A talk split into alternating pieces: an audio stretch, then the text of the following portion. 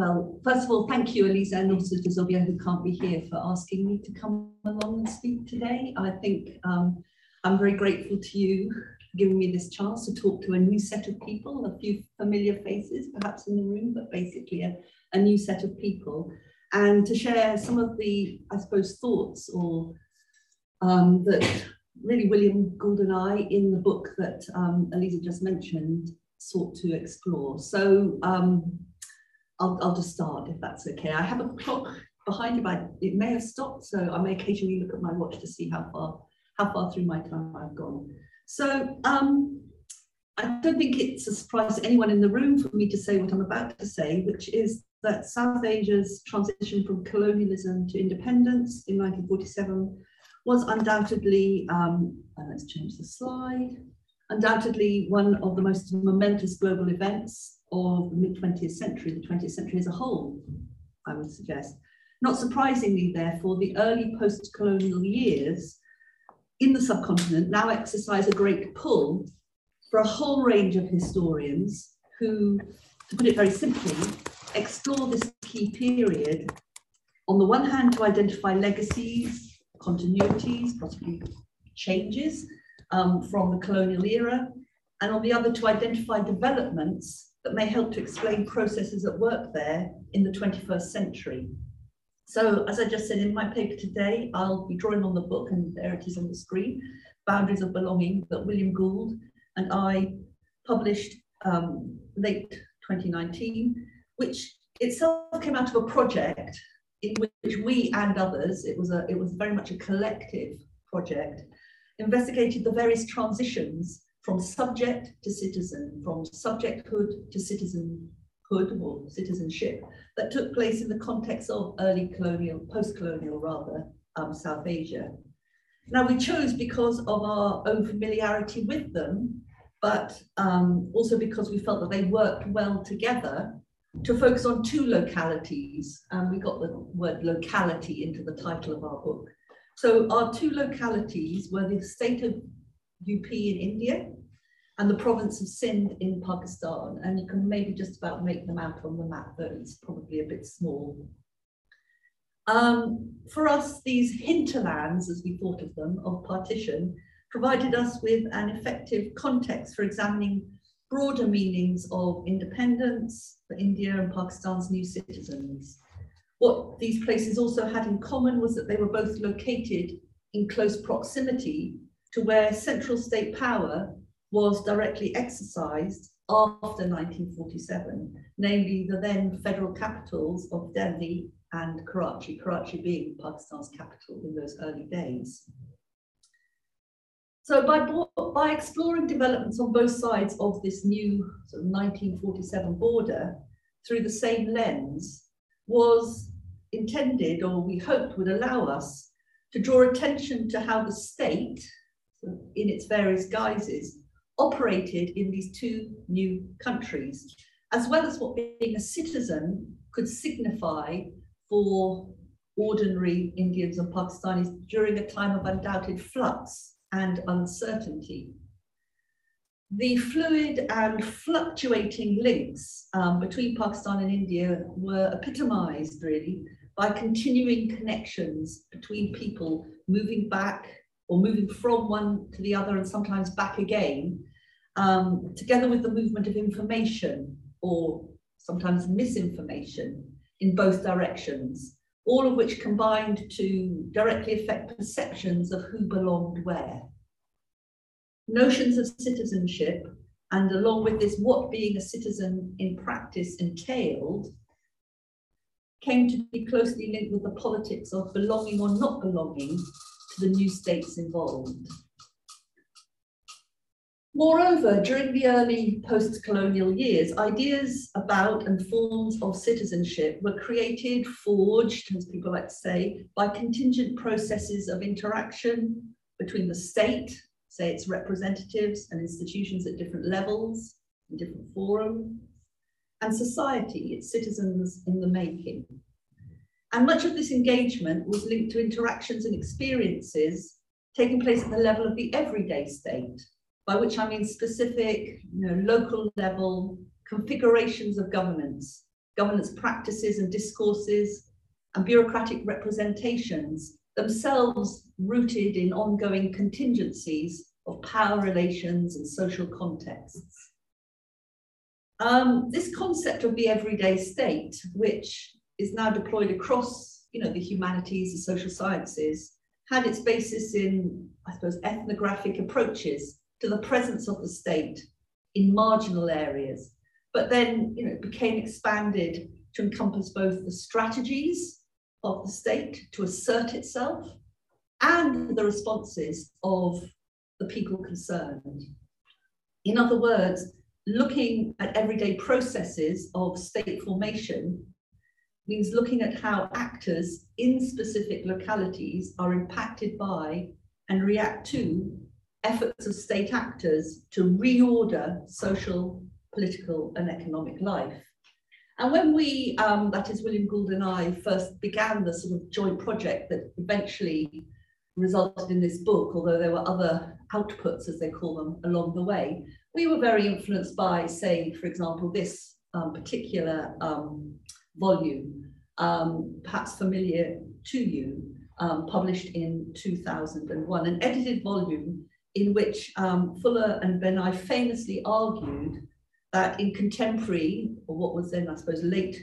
20th century India, um, state and society merged in the daily lives of most Indians, um, and the boundary between them was blurred and negotiable according to social context and position. Hence, their work um, focused on how the large, amorphous, and impersonal Indian state affected the day-to-day lives of ordinary citizens. Or put another way, for many people living in South Asia, the state perhaps represents, or this, you know, uh, this is how people wrote about it, a machinery through which things could get done, um, even fixed with its formal rules, diverted or manipulated using the right contacts or, or influence. So there's that sort of, you know, working the system to, to, to, to varying extents. Anyway, so deploying this approach, the history and let's say the historical specificities of South Asia are now recognized as providing really an ideal space um, and ample scope for investigating the distinct yet intertwined means through which the post-colonial state reconstituted itself um, after 1947 alongside the development and the consolidation of different kinds of practices and also resistances too. By exploring the state in this way, light can be shed on the complexity of those state-society relations as these reveal themselves in the everyday context of local life, including specific considerations of, of governance practices, as well, in, as well as those ongoing contingencies of power relations and social contexts. Now, um, political independence in South Asia, not surprisingly, heightened popular expectations as to how governance on the part of the state would operate after that 14th, 15th August turning point. Decolonization or the end of empire, in short, cultivated new public expectations about what the change would mean in people's everyday lives. But often in practice, when we look at the period more closely, we find disconnections between what India and Pakistan's new citizens heard in their leaders' speeches that could be relayed to them in the press or by word of mouth or um, if they attended a, you know, a public gathering, and what they experienced firsthand at the level of the province or the district or the city or town in which they lived and where they interacted with that state and its representatives. And these are just two photographs taken from you know, those early, early years. And on the left, you can only just about make him out. But at a public meeting held in Lahore in August 49, for instance, um, then Prime Minister Liaquat Ali Khan asserted that everyone in Pakistan had the same right, and obviously he used the word, you know, this idea of rights, to be provided with food, shelter, clothing, education, and medical facilities, implying that the state recognized its responsibilities for um, providing run-of-the-mill necessities, the run-of-the-mill necessities of life. And in a sim similarly sort of paternalistic um, vein, at a public meeting in New Delhi, um, a bit earlier, this was at the end of January 1948, so around the time that Gandhi was assassinated, Liaquat's Indian counterpart, Jawaharlal Nehru, um, had identified as a major national problem um, the raising of, of um, 340 or 50 million people, raising them economically, certainly raising them educationally. So this kind of signaling really of the practical, again, let's call it the day-to-day -day meanings and, and expectations and rights of, of citizenship helped to establish that broader context within which Indians and Pakistanis engaged with the sort of new realities of what it meant to be a citizen in the post-47 environment. So my paper today is really focusing on the dynamics or some you know, aspects of these dynamics between citizens and the everyday state as these unfolded. And I'm going to take the whole business of elections really as the as the, the lens or the prism through which um, to explore this. And elections, whether they actually took place or not, I should add, because um, they don't always or didn't always take place when or as expected. So in it, I'm going to be drawing on a chapter in that book by William Gould and myself, where we look at constitution making and, the, and people's experiences of elections. And in that chapter, we start off by, I suppose, quoting um, a very famous poem here on the left um, by Ramdhari Singh Dinkar entitled Vacate the Throne, the People Are Coming, said to have been written on the 26th of January 1950, the day when India's constitution became effective. So here comes the biggest republic in the world, prepare the throne for the 300 million people. The coronation is not of the king today, it is of the people. We'll come back to that again in a minute. Um, now, Rohit De, in his 2018 book, um, A People's Constitution, The Everyday Life of Law in the Indian Republic, I think it's done a great service by showing how the Constitution, in the in case in the context of India, um, rather than being a document, you know, just written in English, created by elite cons um, consensus and with little influence on India's greater population. In fact, this is his argument, transformed really the daily lives of citizens in profound and lasting ways. Indeed, the Constitution, according to De, came alive in the popular imagination, so much so that ordinary people attributed meaning to its existence, took recourse to it, and argued with it. In other words, as De argues, the Constitution decisively made a difference in people's lives in the post-colonial period, particularly during the Nehruvian years, you know, from say 1950 to 1964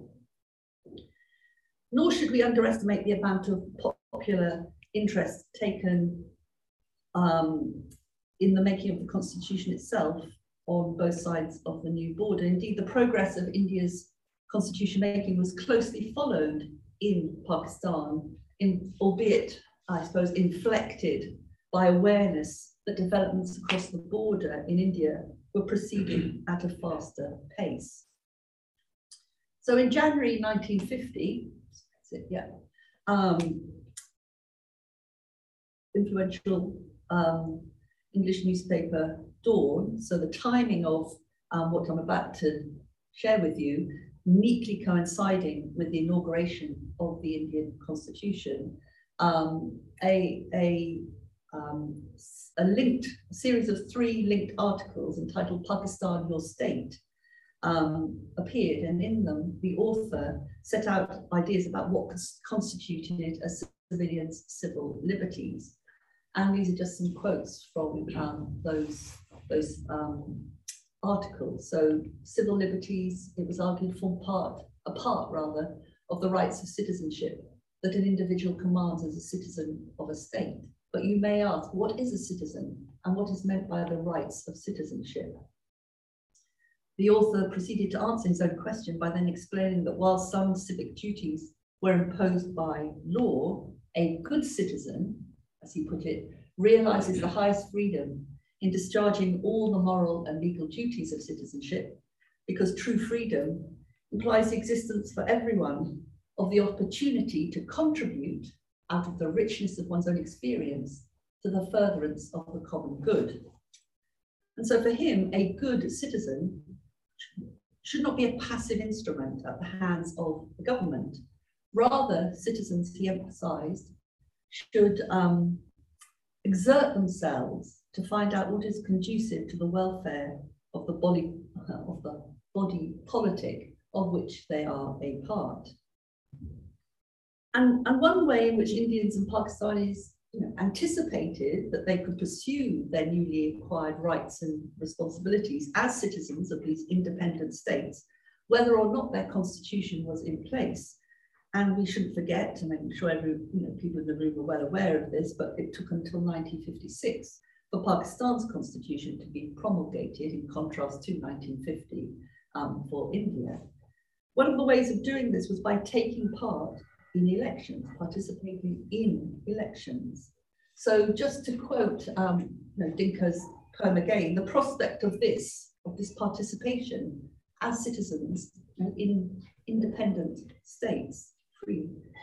free independent states, was, um, was exhilarating. So as the poem went on, give way, listen to the thunderous roar of the chariot of time, vacate the throne, you know, the people are coming. But of course, elections meant engaging with the state, not simply the politicians that led it, but also the, say, the government servants, the bureaucrats at you know, different levels within the bureau bureaucratic hierarchy who were responsible for organizing the polls, from drawing up lists of eligible voters to making sure that there were enough boxes into which those same voters could deposit their voting slips. Elections also offered opportunities for people to air their frustrations with the state. Again, very often it was their encounters with it at the everyday level that were the frustrations that they aired um, in, these, in these situations. So again, turning to work that um, others have done, um, but which in a way coincided with, with um, the project that William Gould and I were running, in her 2017 um, study, How India Became Democratic, um, which provides really a very detailed exploration of the preparations underpinning India's first general election over the winter of 1951-52, Ornit Shani um, argues that the drawing up of electoral rolls based on universal franchise ahead of, rather than following, the promulgation of the constitution, because those rolls, you know, were being put together way before the Constitution was actually revealed in all its splendour, produced debates about citizenship, often driven from below by Indians of varying means, but also including Indians of more modest means. Um, while tremendous political and administrative efforts went into the making of the universal franchise for what was the largest electorate in democratic history, the production of the actual electoral rolls themselves, you know, the, the paperwork that underpinned this exercise, um, informed the process of constitution making really from the ground upwards. So this is, you know, a very, I suppose, poor summary of um, you know, key arguments in what um, sought, sought to present in that, that book. And from as early as November 1947, the Constituent Assembly Secretariat had set in motion the preparation of those draft electoral rolls based on universal franchise, implementing what would turn out to be the first, I suppose, constitutional promise to be fulfilled by the new Indian Republic, namely the principle that every adult citizen would have the right to vote, with the aim of holding, um, quote, fresh general elections as early as possible after the new constitution came into force. Moreover, um, during the putting together of the lists, Shani argues that more Indians grew to conceive of their voting right as a basic constitutional guarantee, and hence various citizens' organizations were established to safeguard the right of franchise that it promised numerous other Indians meanwhile fought to get their names entered on the roll to ensure their voting rights as citizens. As far as casting a vote itself was concerned, um, when the first Indian general elections were held between October 51 and February 1952, political figures across the spectrum expressed doubts about the readiness, the preparedness of India's largely rural society for universal suffrage. After all, as it, um, people reminded um, other um, 85% of the electorate could neither read nor write. In addition, the size of the Indian general election was unprecedented at a global level. There were to be, and you know, the, the figures are obviously huge, but there were to be around 25,000 candidates standing in or across central and state assemblies for something like four and a half thousand seats, um, 500 for the central parliament, the rest for provincial parliaments. There were almost 225,000 polling booths with 2 million steel boxes,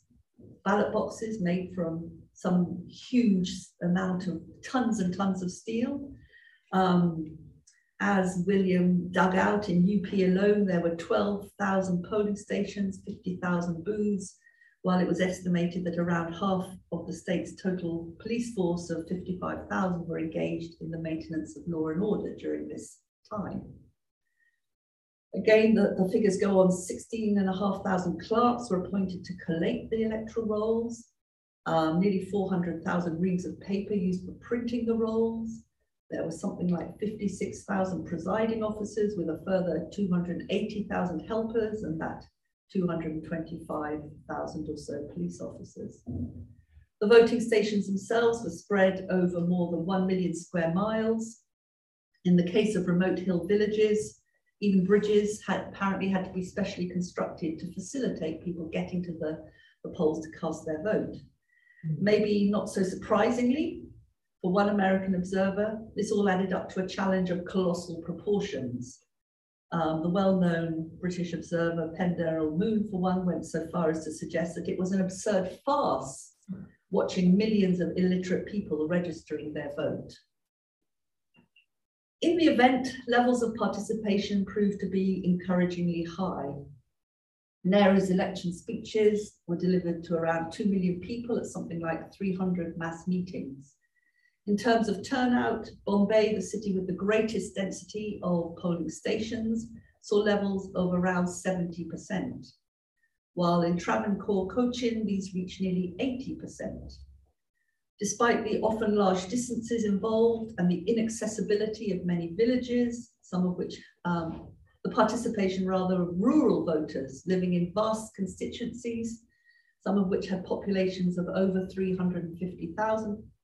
was higher than in the towns. As we all know, or I think we will all be familiar with, um, election symbols were used to assist the illiterate cast their vote, you know, say a bullock cart for a party, an elephant for another, a hut for a third, a tree perhaps for another. Multiple ballot boxes, one for each party, were used to prevent mistakes by voters, and Indian scientists had developed an indelible ink to foil impersonation that involved the use of some 400,000 files of ink. So just the, the, sheer size and quantity and extent and scope of this election related activity um, did, I think, a great deal to um, not necessarily familiarize, but um, introduce in some cases the new state to its new citizens. Ahead of the elections, a documentary on the franchise and its functions and the duty of the electorate was shown in thousands of cinemas, and many more voters were reached through broadcasts from All India Radio. Posters and emblems were everywhere to be seen in shops, on boards, on the old colonial statues. And for instance, it's said that in Bengal, a common practice was to paint vote for Congress on the backside of stray cows. Indeed, such was the success of these elections, despite inevitable complaints about electoral misdemeanors in due course, that the new US ambassador to India, Chester Bowles, changed his view from initially thinking that the country would need a benevolent dictatorship for a period. He came to believe, also he commented, that illiteracy was no bar to, quote, intelligent voting. All the same, in places such as UP, there were allegations in the run up to the elections that were most, well, that were often rather centered on the choice and background of the candidates, mostly linked with black markets activities, other kinds of misdemeanor, but also involving accusations of nepotism and alleged association with communal organizations. There was likewise disgruntlement expressed regarding how far the Congress leadership had become distanced just in the short time since independence from the everyday concerns of ordinary citizens. However, despite claims regarding the deterioration of India's principal political party, there was a sense in the final months before the election that exercising the vote was an exercise in rights assertion itself. Newspapers were filled with discussions of how to overcome the aforementioned structural challenges of the electorate so illiteracy, the distances and extent of the electoral operation itself, and even knotty problems of election expenses. So, you know, that, in a sense, um, the situation in India, let's just say. So I've been, I've been focusing on India. I'll turn my attention now to, to Pakistan. And in, when we turn our attention to, to Pakistan, we see that events there, yeah, events there um, during the early post-partition years unfolded somewhat differently. Um, unlike Indians, Pakistanis did not have the opportunity to take part in a general election until 1970, so until nearly two decades after their neighbours had first gone to the polls as fully as full-fledged citizens with a vote to cast. Direct comparisons with India as far as the experience of voting therefore at a national level during, excuse me, the first decade after independence are, are tricky to draw. Um, all the same, people in Pakistan spent much of the 1950s actively anticipating elections, getting ready for them,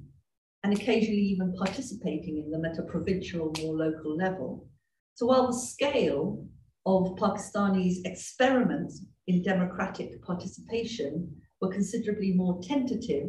than their Indian equivalents, the significance invested in these occasions in terms of hope and expectation, I would suggest, could be just as high. Um, both for both the new Pakistani state and its citizens, simply preparing to vote became a rite of passage as far as what being a citizen promised with enormous emphasis placed on putting the necessary electoral scaffolding in place as a first necessary step. As in India, in Pakistan,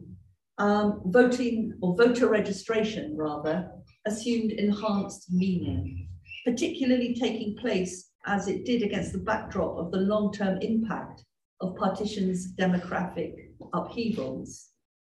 Indeed, to judge from available records, the authorities there at various levels expended an, an, a lot of effort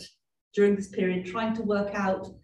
who was living where and in what precise numbers as part of wider preparations in anticipation of voting. From periodic headcounts throughout the 1950s driven by the um, need to quantify the whereabouts of displaced refugees in cities such as Karachi and elsewhere, to the more specific preparation of electoral rolls, number counting assumed political, even nation building significance. So in a similar fashion to the challenge facing India in that run up to um, the 1951-52 national general election there, this drawing up of electoral rolls, whether it's city or province or optimistically, as it turned out, national level, repeatedly tested the Pakistan state's capacity to identify, verify, and record those of its new citizens deemed eligible to vote. In a number of cases, um, elections were postponed if not cancelled, ostensibly because the authorities were, it seems, unable to make the necessary preparations in time.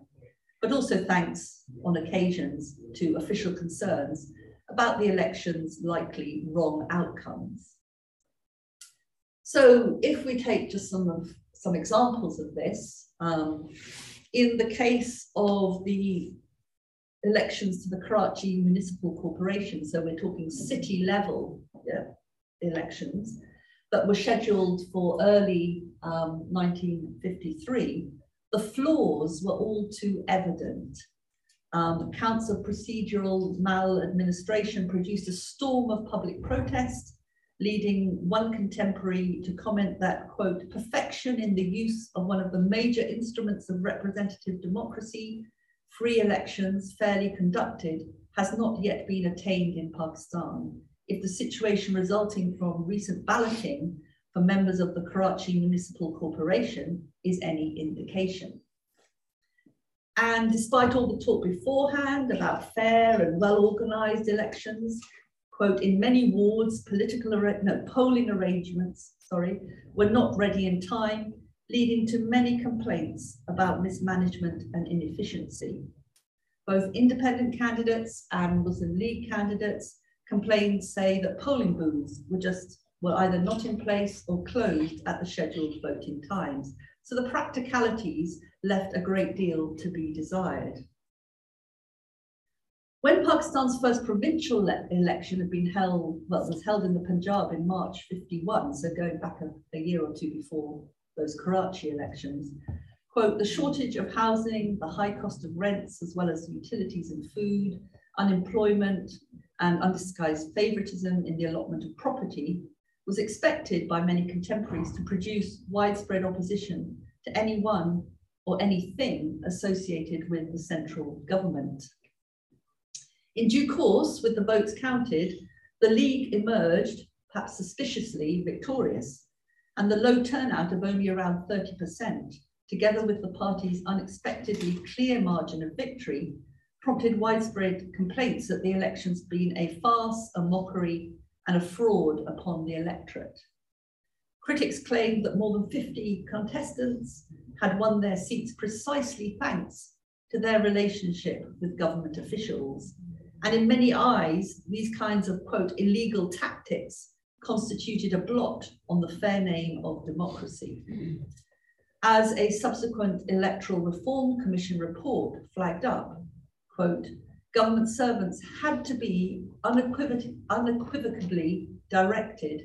to keep themselves altogether aloof from politics. They must not be allowed to canvass or otherwise interfere or use their influence in connection with or take part in elections to the legislative bodies, except by way of freely exercising their right, their own right to vote. This apparent high moral stance albeit retrospectively, however, did not prevent the authorities themselves from playing a last minute trump card on the day before those polls or the polling itself started. Bold newspaper headlines announced that an attempted coup, and some of you will be familiar with this history, the Rawalpindi conspiracy had been foiled. Um, so just the day before these elections, there was this you know, shock horror headline that a conspiracy had been foiled. And while newspapers refrained from explicitly calling on voters to support the ruling party, the implication of this apparent coincidence was clear. The nation had been placed in danger. Um, Pakistanis, in this case Punjabis, needed to back the party that had averted this crisis, namely the Muslim League. On the other hand, perhaps surprisingly, um, the election for Sindh's Provincial Legislative Assembly that eventually took place in May 1953 after some delays, they had originally been scheduled for a year earlier but put off. Those elections impressed some members of the public by the extent to which they appeared to have been more, quote, fair and impartial than many had been expecting. The then election commissioner, Syed Hashim Raza, it seems, had taken personal responsibility, at least he, he took personal credit, I suppose, for ensuring that the administration would perform its duties, in his words, honestly and impartially. He had told the province to, quote, set the election machinery in gear, outlining the measures that included different coloured ballot boxes for the different parties, so as to assist the illiterate. And strict orders to government officials were, were made to remain aloof from factionalism. All the same, I think we should note that district local polls, which had been scheduled for the end of March that same year, were once more postponed. So there's a continual sort of refrain of, of, of elections at different levels being postponed on the grounds that, quote, two elections at about the same time would overwhelm the administration. Now, only one sixth of the voters in this Sindh Legislative Assembly election were women. And this, I think, highlights or reminds us of the gendered realities involved in electoral participation at this time, and also of the additional challenges facing Pakistan's female citizens in the making. At the highest level, again, perhaps not surprisingly, the failure to include any women members in Pakistan's second Constituent Assembly in mid-1955 triggered a range of responses from female activists who complained that, quote, women must have a voice in the lawmaking of their country, especially when the question of their rights is involved. If at the very outset they are ignored, how can they hope to get justice in matters concerning them? In 1956, when the Assembly, minus any direct female involvement, had finished drafting the constitutional paperwork, it was in their capacity as, quote, surprised and pained citizens that these same female activists argued that the country's leaders had quote, called on us or called upon us many times over the past eight years to play our full part in the life of the nation, and yet they had not repaid this commitment by guaranteeing our rights. Meanwhile, of course, the key provincial election in terms of wider all Pakistan political impact was the um, one that had taken place in, change my screen, that had taken place um, in East Bengal in March 1954, whose results rippled, or I should maybe say, ripped across the country as a whole. This poll involved some 20 million voters, of whom the vast majority had never participated in any election before. Despite the rhetoric of East Bengal's incumbent um, Muslim League ministry, which repeatedly stressed its expected victory, one report reminded observers that, quote, the ordinary man is made aware at every point of an administration and a political party which to, seemed to him to be full of individuals who are personally corrupt and feathering their own nests at his expense. As another contemporary commented, quote, the Muslim League is sparing no effort on the organizational side to win this election. Controlling as they do the electoral machinery, the administration, the police and ample funds, they stand a good chance of pulling it off by hook or by crook. The fact is that the election is not free and fair and the League commands infinitely greater resources of inducement, force and fraud than the United Front, the opposition coalition, which actually did win those elections. So my, my last example today, I suppose, returns to my own personal comfort zone, namely the city of Karachi, where again, we're talking about municipal elections that took place um, in April 1958, so towards the end of the 1950s, and which, Karachi still being the federal capital, were regarded by contemporaries as a crucial test of public opinion when national elections still appeared, albeit optimistically, to be in the offing. In the event, these election results confirmed the faction-ridden nature of the city's um, politics and public frustrations with mainstream politicians more than anything else. So these Karachi level elections once again exposed the practical challenges involved in, say, registering citizens to vote. With the names of only around a quarter, that was about 450,000 of the city's eligible electorate having been included in those lists drawn up by the end of February that year holding Pakistani nationality was still not at that time an automatic requirement or proof of voter eligibility. Instead, with formal nationality still, you know, in many cases to be confirmed, the criteria were firstly adulthood, Um, secondly, a minimum of one year's residence in the city. And thirdly, appearing on the electoral roll itself. So there's a bit of a sort of, um, sort of circular circular um, process at work. This meant, though, that people still living on footpaths, as many, many were in Karachi in the late 50s, were restricted from voting as they had no officially recognized fixed abode. And so citizenship was this very sort of, um, uh, you know, um, what was I, I was going to say sticky, but I didn't mean that, but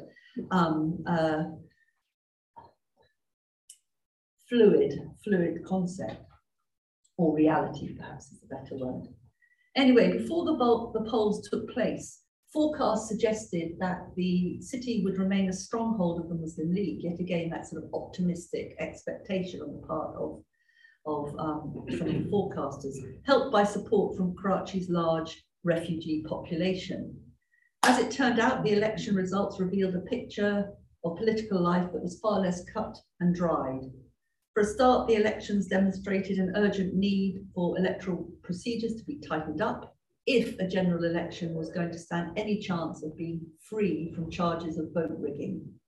And party organisation, generally speaking, was also going to have to step up a gear. This was apparent from how, in contrast to the League, the Jamaat-e-Islami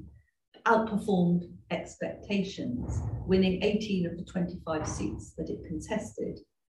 As well as running a more tightly organized campaign, its manifesto offered a raft of practical solutions to Karachi's many problems. On the one hand,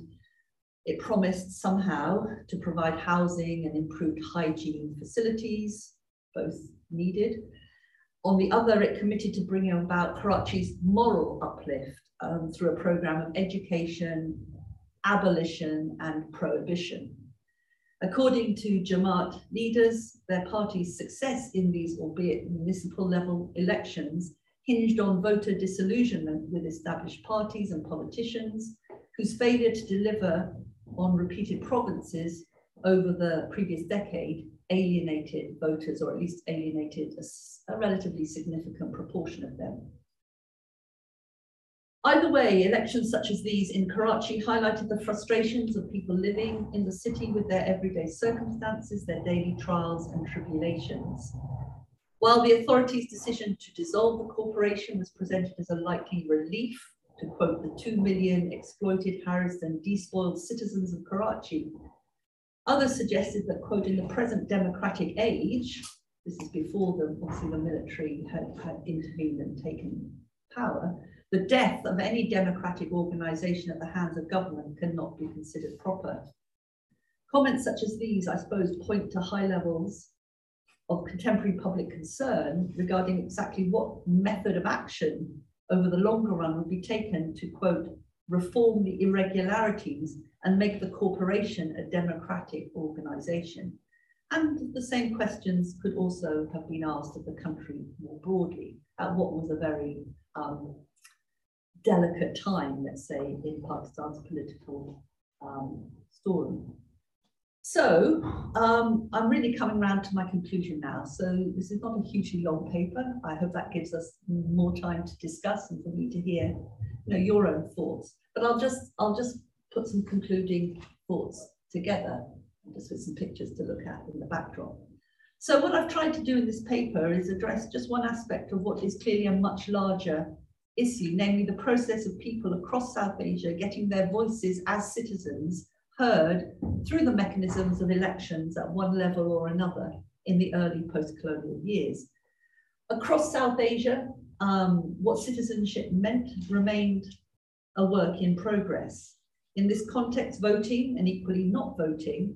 came to represent the degree of assumed progress, and I put that in inverted commas, that each country was making as far as turning people who had formerly been subjects under colonial rule, very restricted when it came to things like the franchise, into bona fide citizens was concerned, and with that right,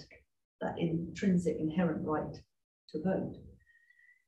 In India, as I've indicated, while the outcome of the first na national elections proved to be more successful than some observers had anticipated, the polls provided people with the opportunity to vent their frustrations alongside engaging with the state in a new fashion, or in a new fashion for the vast majority of them. In Pakistan, the deceptively simple act of casting a vote was less, straight, less straightforward and arguably a more unsatisfying process, but elections that did take place there proved to be well supported on the whole at the local level at least, even if the various representatives of the state involved went to great pains to try to secure the outcomes that they desired. In many ways, um, ordinary citizens um, in both India and Pakistan tended to share similar assumptions that exercising their democratic rights was an inescapable dynamic of, quote, political modernity. Thanks to the ongoing interaction over matters such as the preparation of those electoral rolls, we can see you know, the idea of universal franchise becoming meaningful, at least more meaningful, having some kind of meaning for both Indians and Pakistanis. Even when elections failed to materialize in Pakistan or failed to keep to their original timetable, I think we should not overlook the fact that they remained keenly anticipated and the subject of much often heated public discussion articulated in different forums. So I suppose what William and I hoped that our study, you know, boundaries of belonging would encourage was further thinking about the changing modes of active political citizenship, which were shaped by forms of political engagement in Pakistan and India in the late 40s and 50s. In the first five years, let's say, after independence, both new states faced, in many ways, comparable public complaints regarding everyday governance, which were to a great extent interrelated and closely connected. In both, the everyday problems that people encountered, however, did not create a sense of fatalism about political redress or undermine popular belief in the importance of representation, even though factional politics quickly mapped onto the patronage, networks of resource allocation. Accusations of maladministration, corruption, and the like, it would seem, did not hinder Indians and Pakistanis from exercising or seeking to exercise what they, what they saw as their hard won democratic rights as citizens of new states, excited about what the future held. So that's where I'll end. I, I just put some slides up at the end. You might be thinking, how do these slides relate to anything she's just been saying? But I thought, well, you know, a kind of uh, a slide that at least gave you a glimpse of contemporary Pakistani elections um, might be of interest. So thank you for listening.